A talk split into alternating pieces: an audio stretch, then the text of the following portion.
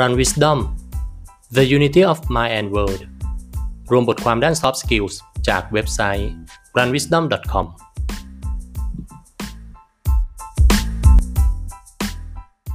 คุณค่าของสติและสมาธิในการทำงาน บทความนี้มาจากบทความวิจัยของซูบิรนาชื่อหัวข้อวิจัยว่า The Value of Meditation and Mindfulness Key Facilitation Skills บทความนี้ให้ความหมายของคำว่าสติและสมาธิไว้ค่อนข้างดีนะครับ เป็นความหมายในแง่มุมของคนทำงานด้วย ก็จะช่วยให้เราลองดูว่าเอสติและสมาธิเนี่ยเออจำเป็นกับการทำงานแค่ไหน สติในการทำงานนะครับ อธิบายไว้ว่าเป็นการทำงานทีละอย่างด้วยความเต็มเปี่ยม เราตระหนักรู้ว่าถึงแม้เราจะงานยุ่งแค่ไหนก็ตามนะครับ แต่ว่าเราก็ทำได้ทีละอย่างอยู่ดีจริงไหมครับ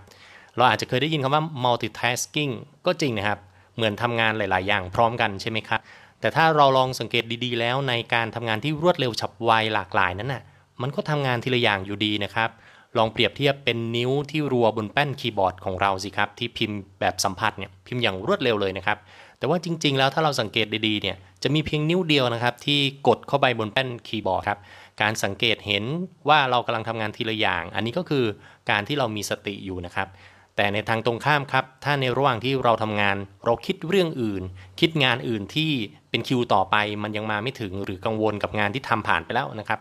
เรานี้ก็จะทำให้เราไม่เห็นว่าเรากำลังทำอยู่หนึ่งอย่าง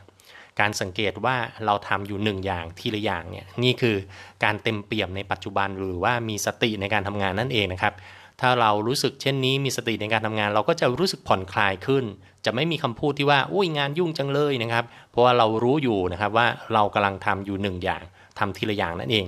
ในขณะเดียวกันสติก็ยังช่วยเพิ่มพื้นที่ว่างในใจให้กับเราด้วย หมายความว่าถ้ามีใครมาขัดจังหวะ หรือว่ามีเหตุการณ์ความไม่แน่นอน แทรกแซงเข้ามาในระหว่างที่เรากำลังทำเนี่ยเราจะมีพื้นที่ให้กับสิ่งนั้น จะไม่รู้สึกว่าต่อต้านหรือขัดเคืองใจ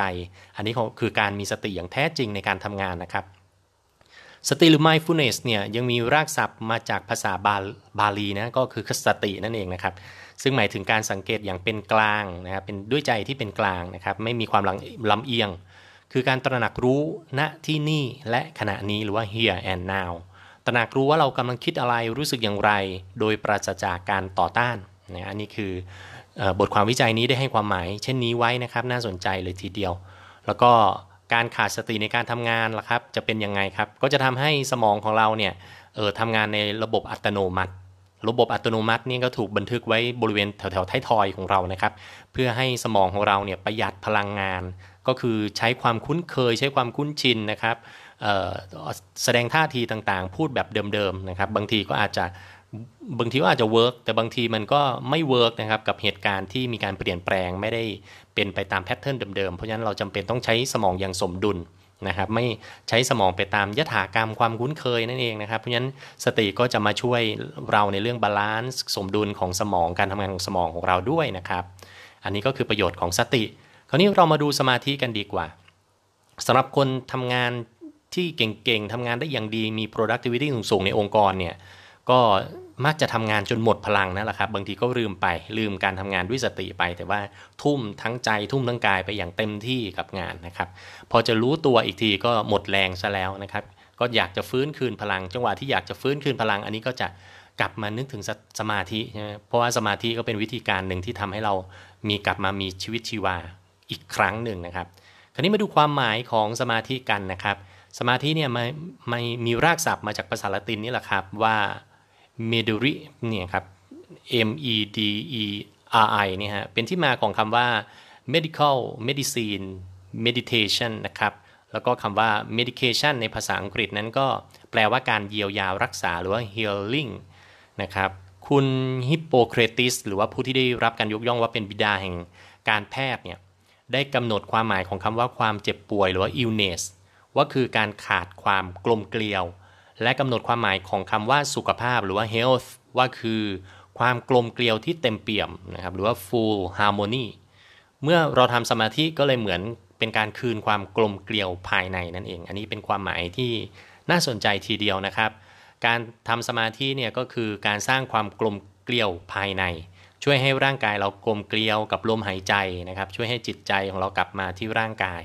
ถ้าเรากลมเกลียวมีความสัมพันธ์ที่ดีภายในตัวเราแล้วเนี่ยมักจะมีความสัมพันธ์ที่ดีกับคนรอบข้างด้วยเช่นกันนะครับ เราอาจทำสมาธินะครับผ่านอุปกรณ์ก็ได้นะครับ เช่น บางทีเราเรียกอุปกรณ์เหล่านี้ว่าเครื่องอยู่เครื่องอยู่เช่นอะไรบ้างครับ เช่น ลมหายใจ เช่น รู้สึกกับฝ่ามือที่ขยับอยู่นะครับ รู้สึกกับฝ่าเท้าที่สัมผัสพื้นอยู่ เหล่านี้เป็นเครื่องอยู่แล้วแต่คนถนัด บางคนก็ถนัดสังเกตที่พุงตัวเองนะมีการยุบ นะครับมีการพองขึ้นอย่างนี้เป็นต้น หรือว่า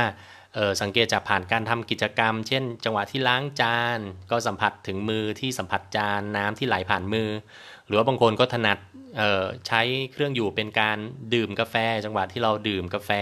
หรือว่าจังหวะที่มือคนแก้วกาแฟอยู่เนี่ยเหล่านี้เรียกอาจจะเรียกว่าเครื่องอยู่หรือว่าอุปกรณ์การฝึกสติสมาธินะครับ แล้วก็ถ้าใครยังไม่มีเครื่องอยู่ก็อาจจะค้นหา เครื่องอยู่ประจำตัวของตัวเองได้ ไม่จำเป็นต้องเหมือนกันสิ่งที่เราถึงสิ่งที่เป็นเครื่องอยู่ของเรานะครับ ผ่านการตอบคำถามนี้ฮะคำถามก็คือ อะไรคือสิ่งที่เล็กที่สุด หาได้ง่ายที่สุดที่ทำให้เรามีความสุขอ่าอะไรคือสิ่งที่เล็กที่สุดหาได้ง่ายที่สุดที่ทำให้ฉันมีความสุขาเราสามารถตอบคำถามนี้ได้ เราอาจจะพบเครื่องอยู่ที่เป็นเครื่องอยู่ประจำตัวของเรานะครับ ซึ่งอาจจะไม่เหมือนกันนะครับ อะไรก็ได้ที่ทำให้เรามีความสุขได้ แล้วมันหาได้ง่าย ๆ มันเป็นเรื่องเล็กๆ น้อยๆ อย่างนี้นะครับอลองไปค้นหาคำตอบจากคำถามนี้นะครับ